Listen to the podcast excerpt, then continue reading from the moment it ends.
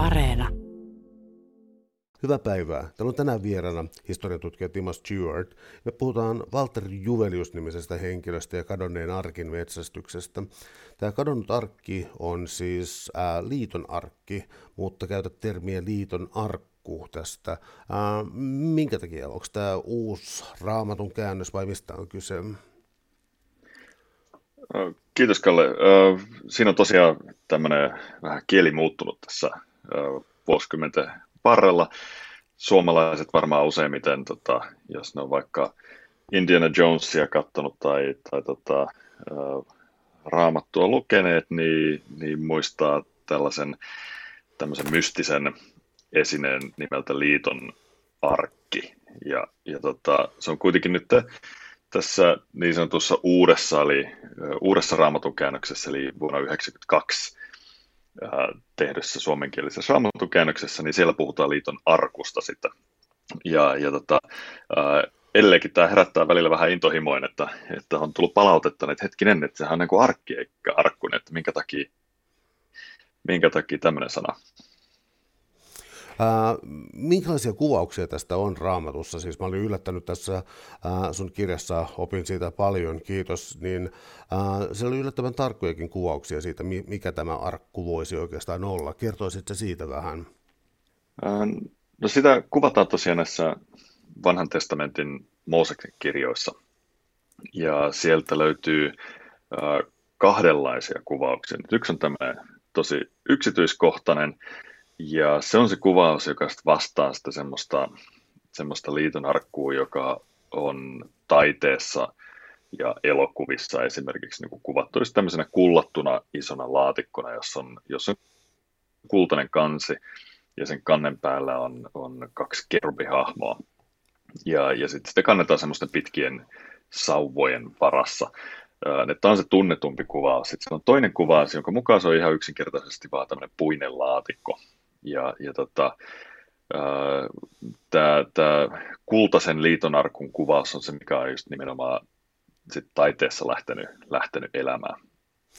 No miltä kannattaa sitä kannattaisi lähteä tutkimaan tosiaan, siis jos täytyy valita raamatun ja, ja, ja kadonneen aarteen metsästäjien väliltä, niin ää, se, mitä mä vakavasti kysyn oikeastaan, on se, että tota, olisi kyseessä suunnattoman arvokas esine, joka jotenkin heijasti mahtia, ää, olisi kyseessä puhtaasti oikeastaan siis ää, Jumalaan liittyvä asia, vai, vai oliko sillä jokin tältä mystisempi merkitys? No, ehkä ensimmäinen kysymys, kun pohtii tällaista tota, vanhan tekstin kuvaamaan niin kuin ihmeellistä esinettä on sen, että, että oliko, oliko se olemassa alkuunkaan.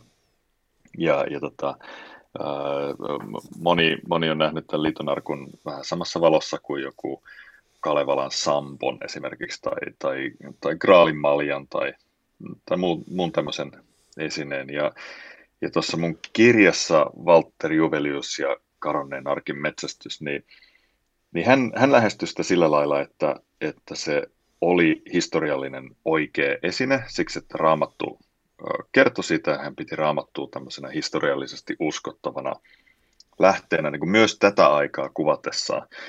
Ja, ja tämän Juveliuksen elämän aika, 1800-luvun loppu, 1900-luvun alku, niin siellä oli paljon tällaista, tällaista tota, yritystä lähestyä, raamattuun niin kuin nimenomaan semmoisena niin historiallisena tekstinä.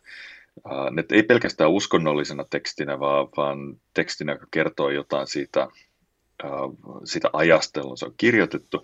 Ja yksi sen ajan tämmöinen erikoispiirre oli monet tämmöiset tulkitsijat, jotka yritti löytää tämmöisiä luonnontieteellisiä selityksiä erilaisille ihmeille, mitä, mitä vaikka vanhassa testamentissa on. Ja, ja tota, Juveliuksen aikana yksi tämmöinen, tämmöinen tota, aika äh, paljon huomiota saanut teoria, joka itse asiassa ei sitten päätynyt tuonne mun kirjaan, niin, niin, niin se, siinä tulkittiin liitoarkku kyllä niin kuin historialliseksi kulta-aarteeksi, mutta ajateltiin, että kun Raamattu kuvaa sitä tämmöisenä niin kuin Jumalan valtaistuimena, että Jumala on oikeasti läsnä siinä liitonarkun päällä, ja sen tähän se, joka siihen koskee, niin kuolee. tai joka katsoo sitä, niin se, se saattaa kuolla. Ni, niin tota, esiintyy tämmöinen teoria, että, että muinaiset hebrealaiset oli keksinyt sähkön. Ja, ja tota, tästä liiton arkusta sai siis, sitten oli tehty tämmöinen niin varaava akku ja siitä sai sitten sähköiskuja ja tämä niin kuin sitten selitetään tämmöisen ihmeiden kielellä. Eli, eli tähän mahtui niin kuin monenlaisia niin kuin tapoja lähestyä, lähestyä tätä vanhaa esinettä, jota kuvataan niin kuin ihmeiden ja, ja, ja, ja tota, erikoisten tapahtumien kautta. No mitä Raamattu oikeastaan sitä kertoo? Siis oli tämä Jerusalemin ensimmäinen temppeli, joka oli siis suunnilleen 600 ennen ajanlaskun alkua ja ja, ja sitten vuonna 70 jälkeen ajanlaskun alun taas roomalaiset hävittivät tämän temppelin.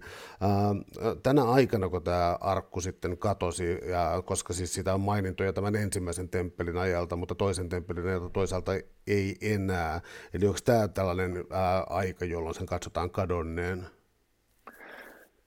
No joo, näin se teoria niin kuin yleensä, yleensä sitten menisi. Raamatussahan kuvaillaan siellä Moseksen kirjoissa, että, että miten se arkku rakennettiin siinä erämaassa ja sitten Israelin heimot äh, sieltä erämaavaelluksensa kautta sitten saapu tänne Kaanaan maahan ja, ja, ja tota, vallotti sen. Ja se arkku on niissä kertomuksissa mukana. Äh, sitten sitä säilytetään niin kuin, eri paikoissa pitkiä aikoja. Ja lopulta sitten äh, kuningas David tuo sen Jerusalemiin ja, ja Davidin poika kuningas Salomo rakentaa äh, semmoisen komeen temppelin sinne Jerusalemiin niin kuin tälle arkille tavallaan niin kuin kodiksi. Ja, ja tämä on, se, on sen raamatun vanhan testamentin ensimmäinen temppeli, jonka tosiaan babylonialaiset sitten tuhoaa. Ja, ja sen, sitä ei oikeastaan edes mainita, että se arkki katoaa, se vaan, että sitä, se sanotaan, että se on laitettu sinne temppelin kaikkien pyhimpää, ja, ja tota, äh, sitten jossain vaiheessa siitä ei enää vaan niin mainita mitään. Ja, ja sitten koko temppeli kaikkien pyhimpinen tuhoutuu, siellä mainitaan, mitä kaikkia aarteita on viety pois, ja sitten äh, tulee tämä Baabelin ja vankeuden jakso, ja, ja Israelin tai Juudan, Juudan heimot oikeastaan sitten palaa sieltä, niin he tuo mukanaan sitten näitä joitain temppeliaarteita ja rakentaa sen toisen temppelin, mutta sitten liitoarkku ei mainita siinäkään. Se vähän niin kuin unohtuu pois sieltä tekstistä ja, ja, ja tämä on johtanut sitten siihen, että, että on monet niin kuin romaanien kirjoittajat ja, ja äh, leffojen tekijät ja muut, niin ne on, ne on tota, äh, sit keksinyt erilaisia niin kuin teorioita siitä, mitä tälle niin kuin tapahtui tälle liitonarkulle, minkä tähän sitä ei mainita. Ja, ja onko se ehkä, ehkä ryöstetty tai tuhoutunut tai piilotettu vai mitä sillä on tapahtunut. Teorioita on aika paljon syntynyt vuosisatojen kuluessa. Onko ajateltavissa, että se olisi voinut olla varastettu siis siinä mielessä, että, että se olisi ollut niin kuin jonkinlainen mahtiesine, niin kuin otan sitten vaikka Suomessa no niin, Sampo ryöstettiin ja, ja, ja, oli tällainen asia, että, että se, joka sen varastaisi, voisi myös pitää sitä voimaa mukanansa, eli, eli siinä oli ajateltavissa tällainen ikään kuin varastamisen mahdollisuus kuitenkin. Joo, toki siis sehän oli tota, äh, muinaisten lähidän kanssa niin sodankäynnissä, niin niin ihan tyypillistä, että, että tota, varastettiin heidän niin kuin, niin kuin kukistetun kansan nämä kulttiesineet ja aarteet ja, ja tota, vietiin ne sitten omaa pääkaupunkiin. Ja, ja ne oli siellä sitten merkkinä siitä tämän niin kuin voitta, voittaneen kansan niin kuin mahdista, että heidän jumalansa oli vahvempi kuin nämä, nämä kukistuneiden jumalat. Ja, ja, ja tota, tämmöisenä niin kuin voittosaaliina, niin, ryöstösaaliina, niin tämä liitonarkku olisi varmasti ollut, ollut ihan haluttu esine. Täällä on tänään siis vieraana historiatutkija Timo Stewart, ja me puhutaan Walter Juveliuksesta ja kadonneen arkin metsästyksestä, siis liiton arkista, uudemman käännöksen mukaan liiton arkusta. Ähm, minkälaisia Minkälaisia varhaisia selitysmalleja oikeastaan oli sille, selitysmalli on vähän väärä sana, minkälaisia varhaisia selityksiä äh, tuon arkun katoamiselle oikeastaan oli? Mä tarkoitan sitä, että äh, joskus sen ajateltiin löytyvän hetkinen Etiopian puolelta, Abessinian puolelta, ähm, eli jo niin kuin tuohon aikaan oli olemassa tiettyjä ryhmiä, jotka oli valmiita omaksumaan vähintäänkin nyt väitteet, että se on niiden hallussa. Eli, eli, eli kuinka paljon tällaista spekulaatiota siitä käytiin? Olisi aika paljon.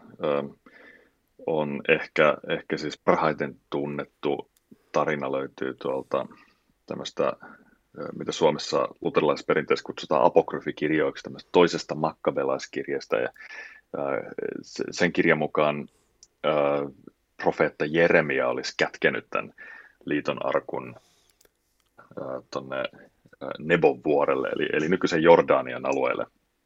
Ja, ja tota, kun hänen sitten, hänellä oli siinä apunaan porukkaa ja kun tästä seurueesta niin osa meni sitten katsomaan, että missä se nyt minnekä se tulikaan kätkettyä, niin Jeremia sitten sanoi heille, että, että tämän tuleekin säilyä kätkettynä, tämän, tämän liiton arku. Ja, ja sitten oli vanha, vanha perinne sit siitä, että, että se oltaisiin kätketty tuonne temppelivuoren alle. Ja, ja sitten oli tosiaan tämä Etiopian, äh, Etiopian kirkon äh, perinne, jonka mukaan se, se löytyy niin kuin yhä tänä päivänäkin tuolta Aksumin kaupungista, jossa, jossa se on, olisi sitten sen tarinan mukaan ollut melkein 3000 vuotta. Ja, ja tota, tietenkin siihenkin kuuluu sitten tämä, että vähän niin kuin sitä alkuperäistä liitonarkkua, niin tätäkään Aksumissa olevaa liitonarkkua ei kukaan muu saa nähdä kuin, niin kuin tietty tähän tehtävään niin kuin vihitty pappi, joka kerran vuodessa sitten astuu tämän liitonarkku eteen. Eli, eli tota, ä, siitä itse asiassa puhuttiin silloin Juveliuksen aikaa 1800-luvun lopulla, 1900-luvun alulla se alkoi sitten nämä Etiopian arkkulegendat, niin ne tuli paremmin tunnetuksi myös, myös Euroopassa. Ja, ja tota, liikkui semmoinen huhun, että, että Etiopian silloinen kuningas saattaisi päästä, päästä tiedemiehet tutkimaan tätä arkkua, mutta näin, näin ei sitten kuitenkaan käynyt. Tulla tähän Walter Juveliuksen hahmoon sitten, eli tuota, tällaista taustoitusta vähän oikeastaan, voisi, voisi lähteä oikeastaan niin ammatinkin kautta, siis äh, hyvin hyvin ankara isä, ilmeisesti myös fyysisesti väkivaltainen ja jolla oli myös äh, voimakkaita intohimoja siihen, mitä, mitä lapset tulee tekemään. Miten Walter Juveliuksesta tuli tällainen mitä mä sanoisin, seikkailija ja, ja vähän ikään kuin esoteerinen tiedemies. Eli, eli kävisit se vähän niin kuin tällaisen niin kuin hyvin lyhyen elämäkerran tästä läpi. Mielellään. Siis Valtteri Juvelius oli oikeastaan aika, aika kiinnostava hahmo. Hän äh, oli maanmittarin poika ja, äh, ja hänen isänsä niin kasvatti ison perheen ja, ja onnistui nousemaan niin kuin aikamoisesta köyhyydestä semmoiseen semmoiseen ihan mukavaan elämän asemaan, että hän sai, hän sai lapsensa koulutettua ja, ja tota, Walterkin sai sitten ö, ensin maisterin tutkinnon ja, ja sitten myöhemmin rupesi tekemään väitöskirjaa. Ja, ja myös väitteli, valmistui, mutta hän oli, hän oli siis 20 vuotta maanmittari ja, ja Tämä oli tietenkin ihan, ihan niin kunniallinen ammatti, mutta se oli tämmöinen ulko, ulkoilma-ammatti, että, että siinä liikuttiin tuolla ulkosallan vuoden ympäri ja, ja Juvelius oli enemmän sitten tämmöinen niin kirjojen parissa viihtyvä henkilö, jolla, jolla oli vähän myös terveysongelmia. Mutta mut siis hän olisi, hän olisi tykännyt kirjoittaa runoja, mitä hän teki, ja kääntää runoutta, mitä hän myös teki. On aika paljon Juveliuksen kääntämää runoutta äh, olemassa. Ja, ja tutkinut, lukenut ja, ja tutustunut muinaisiin asioihin. Sitähän, sitähän rakasti ja sitähän loppujen lopuksi hän pisti sitten kaiken peliin ja, ja tota, vaihtoura, eli jätti tämän maanmittarin ammatin ja, ja, ja tuli sitten itse asiassa Viipurin työväenopiston johtajaksi ensin ja sitten myöhemmin kirjaston johtajaksi, mutta hän yritti siinä välissä tätä Jerusalemin keikkaa, jossa oltaisiin testattu hänen niin suuri, suuri teoriansa. Ja, se oli oikeastaan aika, aika uskaliasta tullaan sitten tähän niin kuin väitöskirjaan ja tähän, mitä mä sanoisin, omaperäiseen näkemykseen, mutta ajalle ei ehkä niin epätyypilliseen kuitenkaan. No, tuli tähän omaperäiseen näkemykseen siitä, miten raamattua voisi tulkita ja miten liiton arkin arkun jäljille voitaisiin päästä.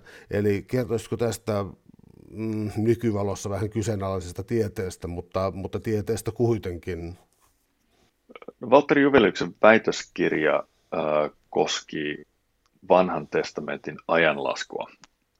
Ja, ja hän teki sitä useamman vuoden, ideanalisesti tutkii sitä, että ää, miten nämä vanhassa testamentissa ilmoitetut niin kuin vuosiluvut niin kuin täsmää. Eli, eli tarkemmin ottaen siellä ei ole niin vuosilukuja, vaan siellä kertaa, että tämän ja tämän kuninkaan niin näin ja näin monentena hallitusvuotena tapahtui tällaista ja tällaista, ja, ja toisessa valtakunnassa tuli tämä ja tämä kuninkaaksi ja näin edespäin. Että sit, sitä sitten niitä laskemalla ja yhteensovittamalla voi saada aikaa semmoisen kronologian.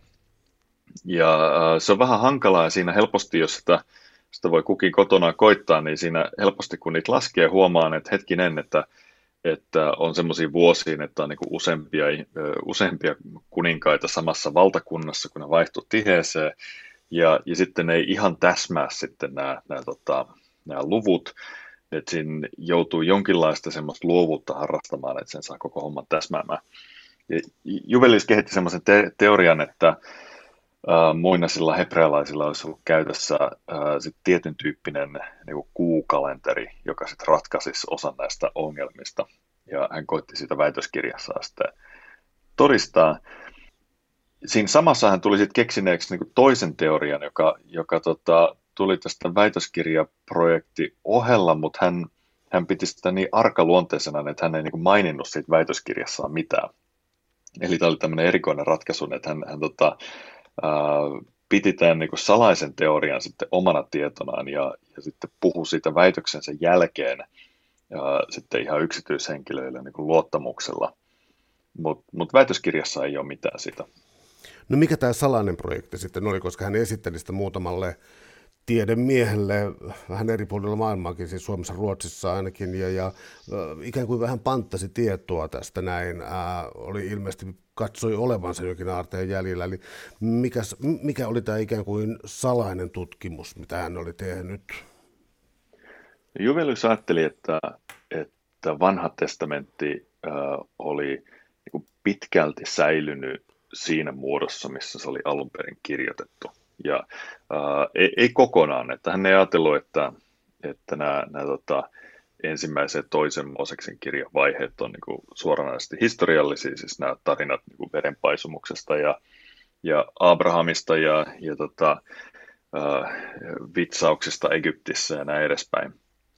Äh, Mutta mut sitten kun tullaan tähän vähän myöhempään vaiheeseen, tähän niin Jerusalemin niin ensimmäisen temppelin kauteen, niin hän, hän piti piti näitä tekstejä luotettavina ja, ja samassa muodossa säilyneinä. Ja hän rupesi miettimään just tätä liiton arkun kohtaloon, että, että hetkinen, että jos, jos oli niin, että, että tämä liiton arkku oli niin todellinen esine, ja Jerusalemin temppelin papiston niin ainoa elämäntehtävä oli, oli niin huolehtia tästä temppelipalveluksesta ja suojella sitä liiton arkkuun, niin sitten kun Babylonin armeija nousee tuonne muureille – niin siinä kesti pitkän aikaa ennen kuin murtautui kaupunkiin, niin eikö olisi ollut järkevää ää, miettiä sen temppelin aarteiden piilotusta, ja jos olisi ollut tämmöinen piilotus tullut kyseeseen, niin ää, minne sitten kätkeä tieto siitä, että minne nämä aarteet on piilotettu. Ja Juvelis ajatteli, että, että ää, tuolla ää, juutalaisessa Mishnassa ja sitten myös muutamassa vanhan testamentin jakeessa tämmöisiä viitteitä siihen, että, että äh, se äh, tieto siitä, että minne nämä temppeliaarteet on piilotettu, olisi kätketty raamattuun itseensä. Ja tämä olisi ollut tämmöinen niin nerokas temppu sikäli, että, että äh, näitä raamatun äh, kopioita sitten voisi otaksua niin kuin säilyvän, vaikka kukaan temppelin papeista ei selviisi elossa sitten kertomaan, että minne, minne näitä tota, aarteita on kätketty. Ja, ja tämä tekstiin piilottaminen olisi tapahtunut semmoisen salakirjoituksen kautta, ja Juvelius sitten kokeili erilaisia avaimia, ja, ja ajatteli sitten itse asiassa löytäneensä semmoisen avaimen, joka paljastaa salasanoman, joka sitten kertoo just tämän, tämän hänen etsimänsä asian. Kertoisitko lisää tästä salasanoista, koska siis salasanojen merkitys on ollut tietysti suuri, aina on kätkettyjä tai tällaisia salattuja viestejä haluttu lähettää, mutta tuota, tämä, tämä ikään kuin raamattu mystiikka ja siis, äm, miten mä sanoisin, siis Toora, Kabbala ja, ja, ja tämän kaltainen niin tietty mystiikka, joka niihin liittyy. Ää, onko se ikään kuin tämän ajatuksen ytimessä, että sieltä löytyy sanotaan, että ikään kuin että on olemassa alkuperäinen raamattu, jota ei ole niin kuin varjoitu, ja sieltä löytyy tällainen, että onko tämä tällainen kuin äh, Toora, Kabbala, mystiikan jonkinlainen haara? No siinä on yhteyksiä äh, niin kuin kabbalistiseen ajatteluun. Tässä on äh, taustalla nyt äh, se Kabbalassa sellainen, sellainen ajatus, että, että näistä tästä raamatun tekstistä, niin siellä, sieltä löytyy niin kuin monenlaisia tulkinnan kerroksia ja, ja tota, osa niistä on, on tavallaan kätketty. Että tai, tai ehkä, ehkä niin kuin luterilaisuudessa niin kuin vieras ajatus, yksi tämmöinen luterilaisuuden niin kuin vanha että raamattu on niin kuin riittävän selkeä ää, niin kuin kaikissa tärkeissä asioissa, mutta sitten, sitten sieltä löytyy kuitenkin niin kuin paljon tutkittavaa, mutta mut se on ehkä hivenen vieras ajatus, niin että se olisi varsinaisia salaisuuksia, ää, siis asioita, mitä ei saisi selittää ää, tai jota pitäisi pitää salattuna. Uh, mutta Juveliuksen teoria, niin se on pikkasen teknisempi kuin uh, tämä kabbalismin niin kuin mystiikka ja, ja uh, hengelliset ohjeet. Et Juvelius ajattelin, että siellä on ihan, ihan uh, kätketty tämmöinen uh, viesti, joka kertoo siitä, että, että mihin käytävään pitää mennä ja mistä kääntyä oikealle ja kuinka monta rappusta mennä alas ja missä sitten löytyy niin kuin, uh, seuraava ovi ja näin edespäin. Jo, eli hyvin tämmöinen niin kuin tekninen tavallaan niin kuin kirjallinen aarrekartta. Ja se kätkemisen menetelmä siinä olisi, olisi tämmöinen äh, steganografiana tunnettu niin piilokirjoitus, jossa otetaan tietyn välimatkan toisi, päässä toisistaan sijaitsevia kirjaimia ja niistä sitten muodostuu tämä, tämä piilotetun sanoman viesti.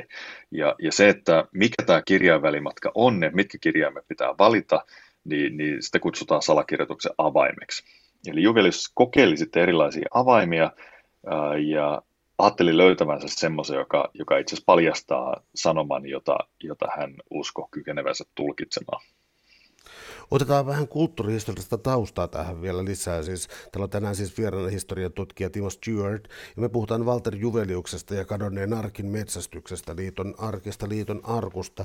Tämä kulttuurihistorian tausta, mitä mä haluaisin kysyä, on se, että Nostradamuksen ennustuksissa mainitaan jokin pohjoinen kansa. Mä, mä joskus lukenut jotain, plärännyt Nostradamuksen ennustuksia, että sieltähän löytyy kyllä taatusti vaikka mitä, äh, mutta vitsit sikseen. Eli tota, oli tällainen historian vaihe, ehkä 1600-luvulta lähtien 1800-luvulle ehdottomasti jatkuen, joka oli se, että vähän joka toinen kulttuurikansa halusi määritellä itsensä äh, Israelin 12 heimon mukaan, eli tehtiin sellainen äh, näppärä rasistinen jäynä, että siis anteeksi tämä ironinen tyyli, mutta siis se, että katsottiin, että juutalaiset eivät oikeastaan edustaneetkaan tätä näitä 12 kansaa, vaan esimerkiksi britit ja, ja, ja, ja jossain määrin ajateltiin, että Skandinavia edusti näitä, eli villiä, villiä antropologian aikaa, ää, aika huvittavaa oikeastaan nykylukien silmiin esimerkiksi Irlannin kohdalta. Tota, kertoisitko näistä vähän? Tämän nationalismin aika, kaus 1800-luku, niin se, se näki niin monia tämmöisiä uusia tapoja hahmottaa kansallisia yhteisöjä. Ja, ja nationalismin historiassa on vähän eri, eri haaroja, mutta Euroopassa, Euroopassa ryhdyttiin ajattelemaan, tämä oli, tämä oli oikeastaan niin uusi ajatus, että, että on tämmöisiä kansoja, joiden kuuluisi olla, olla sitten myös poliittisia yksiköitä, eli, eli valtioita. Ja ja näitä kansoja niin kuin yhdistää, yhdistää kieli ja kulttuuri ja, ja tota, monesti sitten tietynlainen ulkonäkö ja sitten yhteinen semmoinen menneisyys.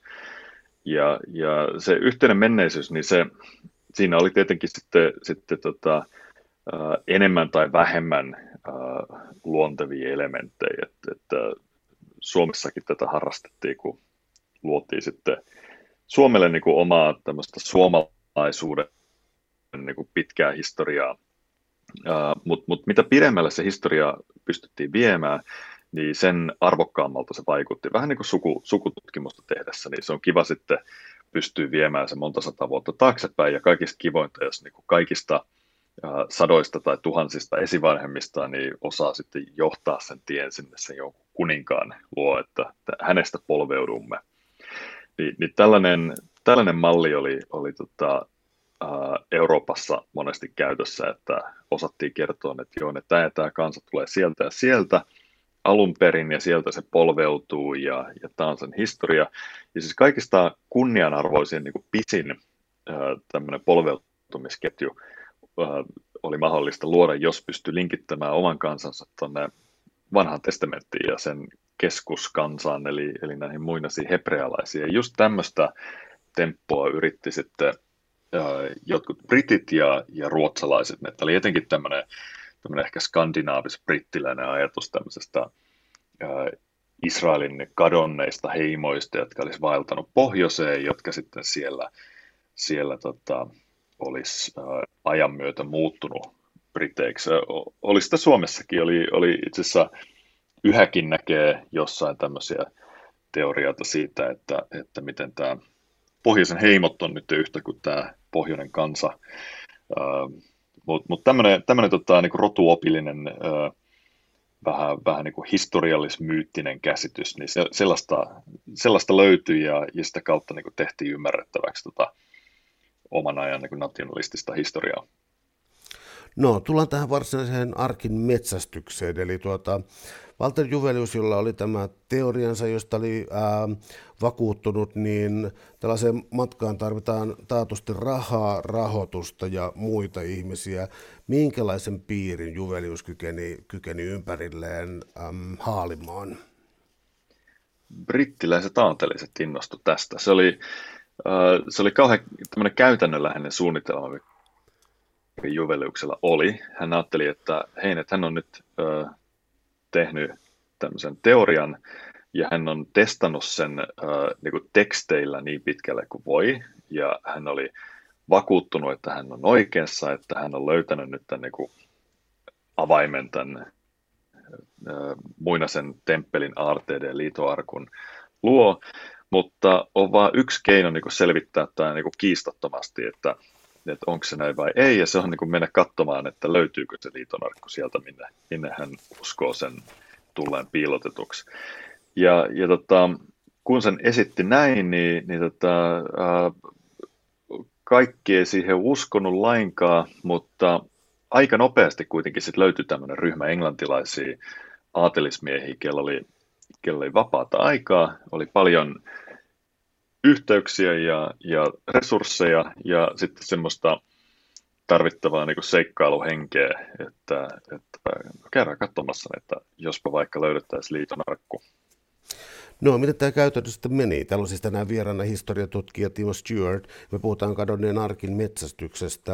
Ähm, tähän käytännön asiaan, kun siirrytään tuota tekemään kaivauksia, niin siis tuohon aikaan tämä alue oli siis... Ähm, Konstantinopolin alaisuudessa itse asiassa, jota nimeä vielä tuohon aikaan aika usein käytettiin, eli, eli millä, tavalla, millä tavalla tällaisia kaivauslupia sitten saatiin? No se kuuluu tämä Palestinan alue Jerusalem ympäristöneen ja, ja oikeastaan se tämä keskeiset lähi osat niin kuuluu Osmanin imperiumiin, jota, jota Konstantinopolista hallittiin ja, ja siellä oli sitten pyydettävä, pyydettävä luvat sulttaanin hallitukselta. Ja, ja näin myös sitten kävi, että, että tämmöinen ehkä eurooppalainen niin arkeologinen aktiivisuus tuolla alueella, niin se, se on ollut, ollut vähän kirjavaan, että välillä on muistettu luvat pyytää, välillä, välillä vähän vähemmän. Mutta Juveliuksen retkikunta, niin itse asiassa ne ne hankki sitten kontaktiensa ja, ja mahdollisesti niin kuin isojen lahjusten kautta niin kuin audienssit ää, aika nopeasti ja onnistui hankkimaan ihan viralliset luvat sille, että, että saa kaivaa ja he sai sitten niin kuin hankkia ne maat maanomistajilta haltuunsa, järjesti sinne viralliset valvojat ja, ja tota, tämä oli aika monen semmoinen niin useamman kuukauden, melkein puolen vuoden byrokraattinen prosessi, jonka kautta sitten lopulta he pääsivät sitten kaivamaan, mutta mut lopputulos oli se, että he oli, he oli Osmanin imperiumin santarmit oli, oli äh, vartioimassa kaivaukset, että, että sinne tuu ulkopuolisia ja kaksi äh, parlamentaarikkoa Konstantinopolista oli, oli sitten hallituksen edustajina mukana. Yksi kirjan alaotsikoista on maanalainen Jerusalem ja, ja, ja kuljetaan tässä jo siis siihen, että miten nämä kaivaukset lähtivät sitten kulkemaan, koska siis esimerkiksi tuota, Jubelius ehti olla siellä verratain lyhyen aikaa, mutta tuota, osasivat kaivaa mahdollisesti hyvästä paikasta, siis mahdollisesti hyvästä. En väitä, että löysivät tätä arkkua, mutta tota, ää, jotkut paikkavalinnat saattoi olla hyviä. Ää, miten tämä kaivuu käytännössä siellä toimi?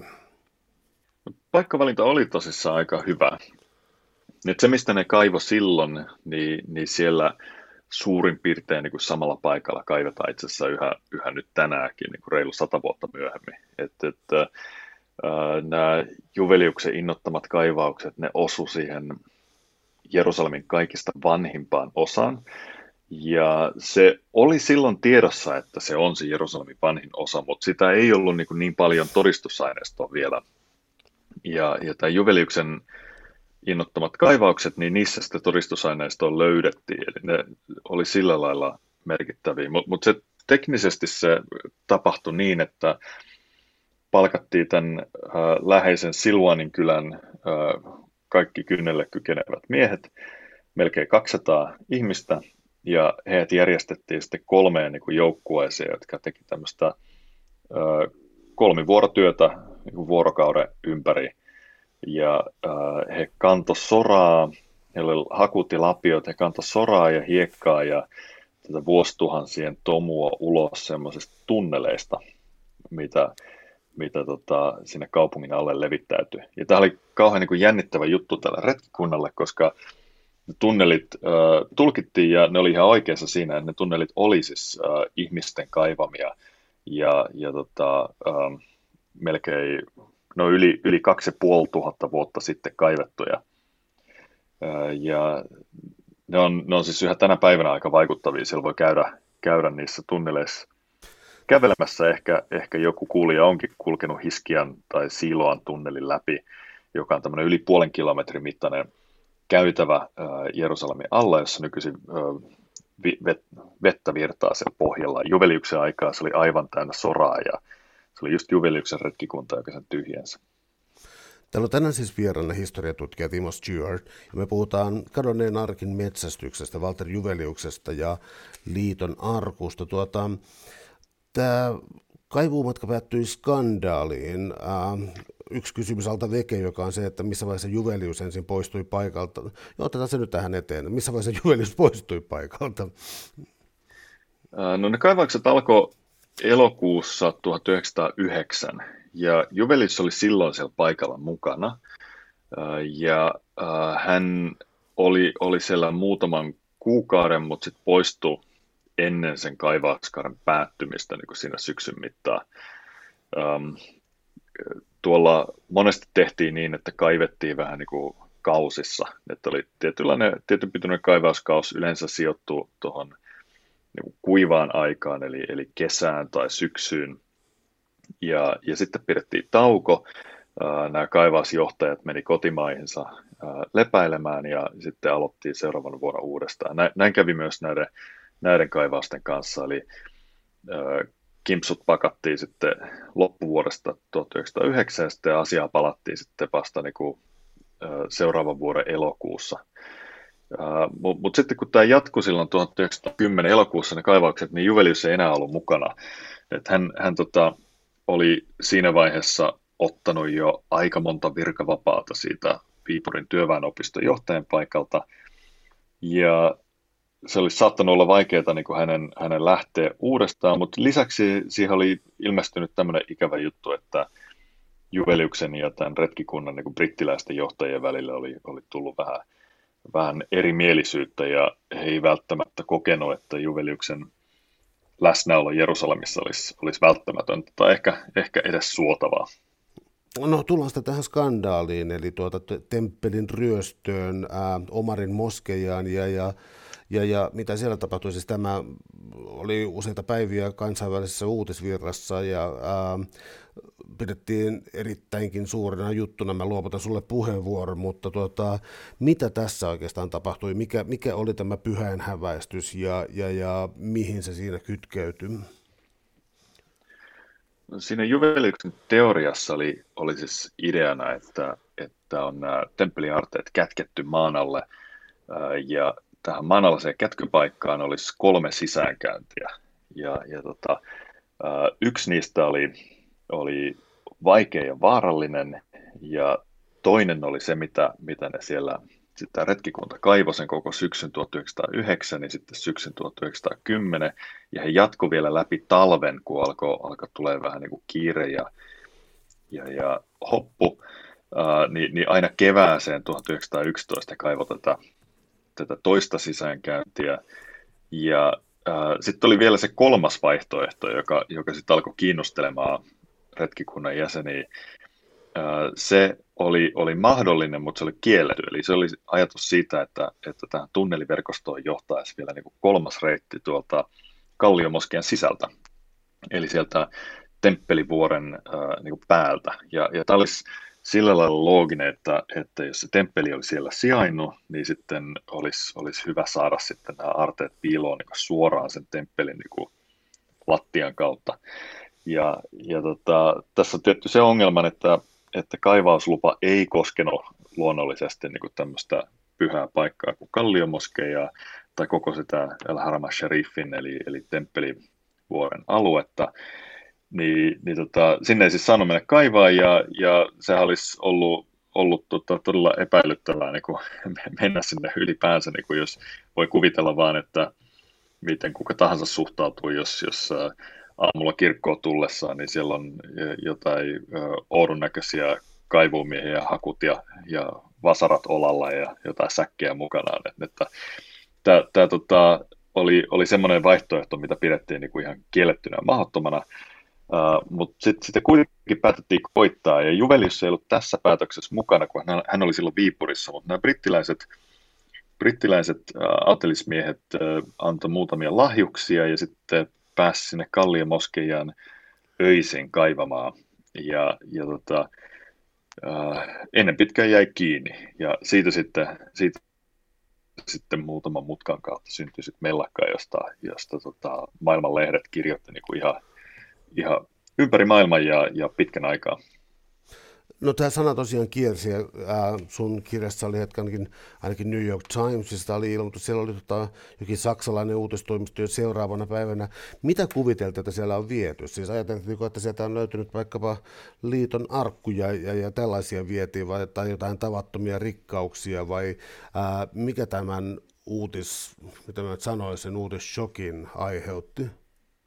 No siinä lähti kyllä toimittajien sitten mielikuvitus laukkaamaan, että, että eri lehdissä oli hirveän erilaisia listoja siitä, että mitä kaikkea niin siellä ajateltiin, että montako arkkua tai säkkiä sieltä on kannettu ulos ja mitä kaikkea niissä on mukana, että siellä on ehkä Salomonen kruunua ja, ja miekkaa ja valtaistuinta ja, ja sormusta ja, ja erilaisia kultaesineitä ja vanhoja käsikirjoituksia ja, ja, ja sitten, sitten esimerkiksi Suomessa toi uh, uusi Suometar uh, kirjoitti, että ei vielä tiedetä, että onko liiton, liiton arkki löytynyt, mutta se on sangen mahdollista edellytyksistä päättäen. Että, että se, se oli aika, aika, niin kuin, aika tämmöistä raflaavaa se otsikointi ja, ja se aarteiden katalogi oli niin kuin valtava ja ähm, sitä jatkuu jonkin aikaa. Sitten hiljalleen, hiljalleen tota, äh, nämä aarteet unohtuu otsikoista ja sitten alettiin keskittyä enemmän siihen, että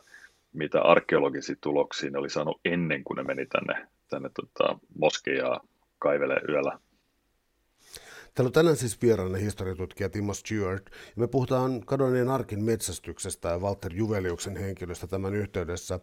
Walter Juvelius, sun kirjan mm, kuvaliitteessä tuota, oli äh, useampikin pilapiirros hänestä, ja nämä, nämä, näitä oli vähän hankala tulkita, koska niin kun, joistakin saattoi saada sellaisen kuvan, että umpi hullu.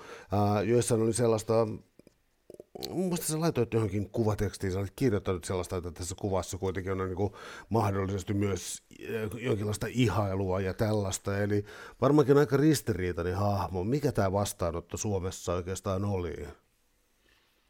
Se oli ristiriitainen, että siinä suomalaiset tieteentekijät, niin ne, ne oli aika nopeita sit tuomitsemaan koko homman tämmöiseksi vastuuttomaksi aarteenmetsästykseksi ja pelättiin, että se veisi edellytykset niin muilta kaivauksilta Palestiinan alueella tai ehkä koko Osmanin imperiumin alueella. Ja äh, huomautettiin niin kuin erilaisia niin kuin puutteita tässä teoriassa ja Juveliuksen koulutuksessa ja muuta.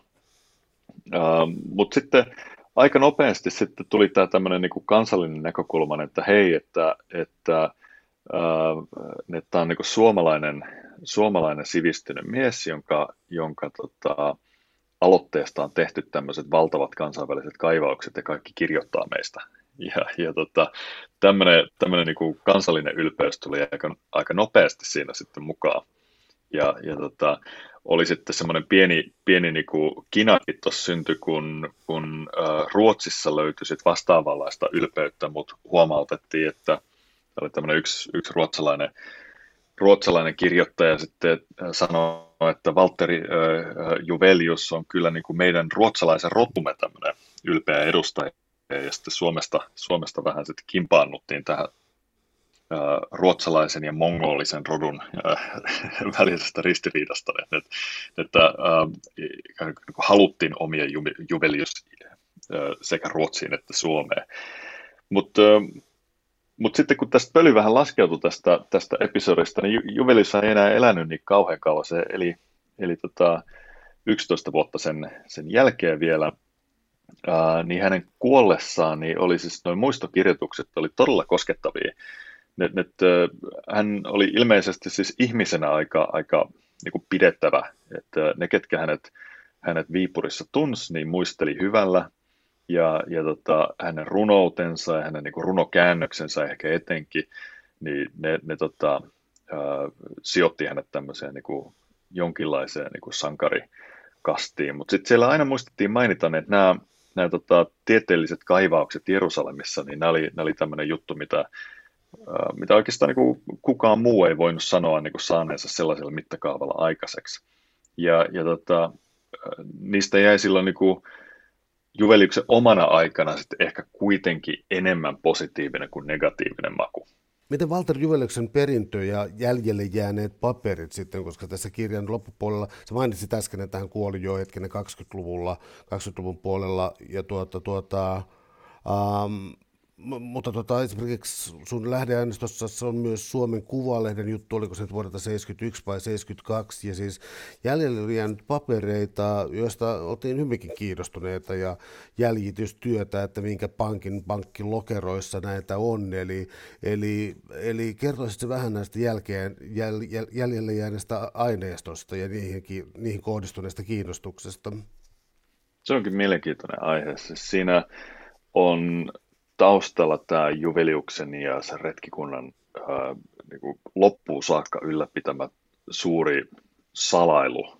Ja, ja he ei siis missään vaiheessa niin kuin itse kertonut ää, niin kuin mitään siitä, että miten tämä Juveliuksen ää, salakirjoitus toimii ja mikä se piilosanoma oli ja ää, mitä he tarkalleen ottaen niin kuin halusi tehdä siellä. Et sit, niistä kaivauksista julkaistiin semmoinen arkeologinen ää, tutkimusraportti, jossa oli tarkat kartat ja, ja kuvaukset niistä niin löydetyistä käytävistä ja muista, mutta mut siinä ei missään vaiheessa kerrottu, että mitä he itse asiassa oli siellä tekemässä ja, ja millaisin perustein. Ja, ja tämä on tietenkin aika niin kuin olennaista tietoa, mutta mut sitten lehdistö yritti sitä täydentää ää, ja aika paljon niin, saikin selville, mutta se oli sitten ristiriitaista vähän, vähän tota, skandaalihakusta. Ää, niin tämä on jäänyt askarruttaa tosi monia sitten tässä niin kuin kuluneen sadan vuoden aikana. Ja aina silloin tällöin joku siitä, joku siitä kirjoittaa ja yrittää kaivaa esiin uusia lähteitä. Sitten oli Aapeli Saarisalo, joka oli tämmöinen tunnettu Palestiinan ja Israelin kävijä Suomessa, niin hän kirjoitti siitä muutamaskin kirjassaan vähän ja, ja tota, sitten oli 50-luvulla asiaa muisteltiin taas, sitten 70-luvulla Voitto Viro kirjoitti tämän Suomen Kuvalehden jutun, jonka mainitsit, ja he yhdessä Apeli Saarisalon kanssa yritti etsiä, etsiä näitä Juveliuksen papereita, että niistä sitten selvisi, että, tai selviäisi, että mikä se oli sitten tämä varsinainen se retkikuntaa niin ohjannut salaisuus. Ja, ja ne pääsikin aika pitkälle siinä. Tämä, kuitenkin nyt vasta nyt tämä, tässä mun työssä niin mä onnistuin jäljittää sitten semmoisetkin paperit, mitä, mitä Voitto Viro ja Aapeli Saarisalo ei löytänyt. Eli, eli tota, nyt, nyt oikeastaan ensimmäistä kertaa niin kuin, äh, pakka koossa, niin että sen pystyy kertomaan sen tarinan niin kuin kokonaisuudessaan.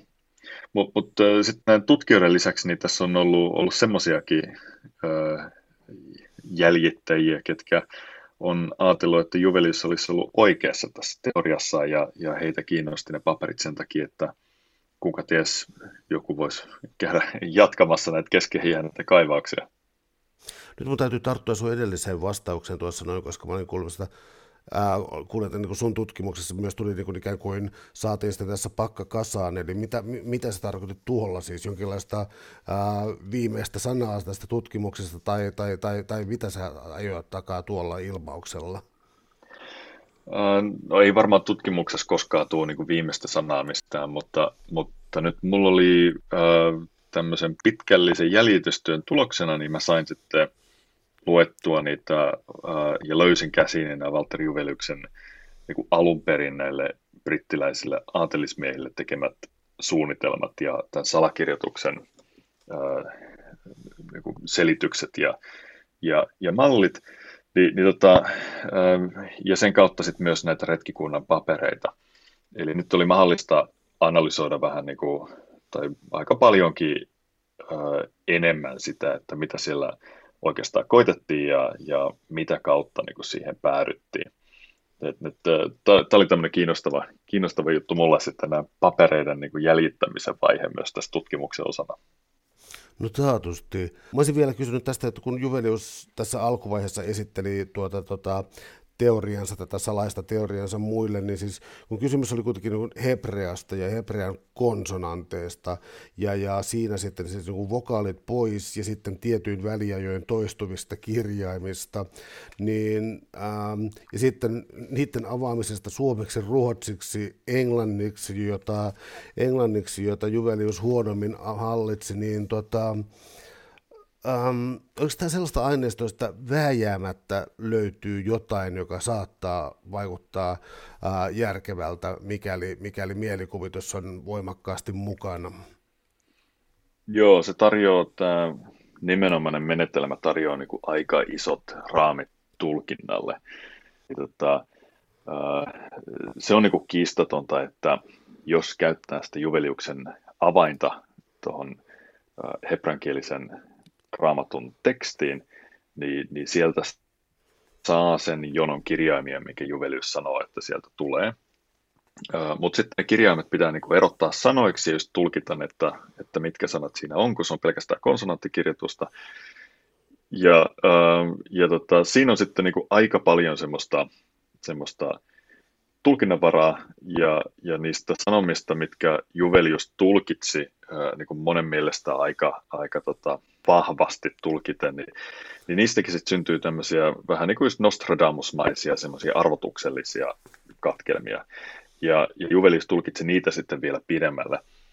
Tämä on nyt teorian niin suuri heikkous, mikä sitten, tota, ää, minkä sitten ää, on, on tässä väliailla osoitettu muutamakin kertaa, että, että se, se sanoma, mitä, mitä Jyveli saatti löytäneensä, niin, niin saattoi oikeastaan niin syntyä myös hänen omasta päästään, että, että se ei, semmoisia on mahdollista löytää niin tosi monella eri avaimella ja, ja ne kaikki kuulostaa yhtä arvotuksellisilta. No mikä on Juveliuksen perintö tässä suhteessa, koska ainakin jollain tavoin hänen seuraajiaan on edelleenkin No yhden asian, en tiedä onko sen perintö, mutta yhden asian se musta osoittaa, ja se on se, että, että äh, tämä on oikeastaan tämmöinen oppitunti siitä, että miten niin tiede etenee, että, että äh, kannattaa avata tuloksiaan ja ajatteluaan niin julkiselle kritiikille, koska, silloin ehkä tulee huomanneeksi asioita, mitä ei itse, itse muuten huomaisi. Ja, ja tässä nyt on ollut, ollut Juveliuksella oma logiikkaansa, miksei hän tehnyt sitä niin. Ja että hän ajatteli, että, että okei, että hän saattaa olla oikeasta, hän saattaa olla väärässä, mutta kun sen voi kuitenkin testata näillä kaivauksilla, niin, niin sitten auttaako tämä avoimuus niiden kaivausten toteutumista vai ei. Ja hän ajatteli, että se saattaisi sitten johtaa erilaisiin riskeihin, että joku yrittäisi esimerkiksi niin kuin ehtiä ensin. Mutta mut selkeästi, niin kuin jos tämä olisi tehty, jos tästä olisi keskusteltu kunnolla ja kriittisesti, niin, niin varmaan tota, varmaankin nämä kaivaukset olisi jäänyt tekemättä ja, ja siihen olisi ollut ihan hyvät perusteet. Mä olisin vielä kysynyt tuosta tota, äh, ikään kuin salakoodista ja tuon, tuon, tota, tuon perinteen jatkamisesta, eli tota, mainitsit kirjassa loppupuolella, siis onko se The Bible Code vai, vai mikä tämän, eli siis on yritetty myös ikään kuin tietokoneitse sitten avata raamatun koodeja kummallisella menestyksellä. Sanotaan kuitenkin se, että ähm, vaikka tulokset olisivat mitä, niin kirjat on myyneet hyvin, eli tämäkö elää kuitenkin vielä? Näköjään, joo, siis t- tähän uh, Bible Code bestselleriin verrattuna tai Juveliuksen teoria oli oikeastaan aika, niin kuin, uh, aika, aika rationaalinen ja vaatimaton, että, että Juvelius esitti, että uh, tietyt henkilöt niin kuin tietystä aika ymmärrettävästä syystä olisi tiettynä aikana kätkenyt hyvin rajallisen uh, viestin uh, niin kuin vissiä tarkoitusta varten tuohon raamatun tekstiin, ja, ja tota, se oltaisiin sieltä pystytty ö, niin kuin avaamaan ö, ja, ja käyttämään. Tässä oli paljon niin kuin tämmöisiä tulkinnallisia loikkauksia, mitkä tekee siitä vähän epätodennäköisen, mutta, mutta ö, verrattuna vaikka se Bible Codein sanomaan, jossa, jossa teoriana on, että raamatun tekstiin on kätketty semmoisia viestejä, joita niiden kirjoittajat ei ole mitenkään voinut tietää, ja joita ei voi edes löytää ilman tietokonetta, niin, niin, niin, tota, niin se, se osoittaa, että kyllä tämä, tähän tota, raamattuun, niin sen tekstiin ja sen niin kummallisuuksiin liittyvä pohdinta, niin se, ää, ei, se, ei se on pelkästään 1900-luvun aluilmiö, vaan, vaan ehkä myös, myös tota, ehkä meidän omassakin ajassa riittää kiinnostusta siihen. Suuret kiitokset keskustelusta, Tiva Stewart. Oli ilo. Kiitos paljon.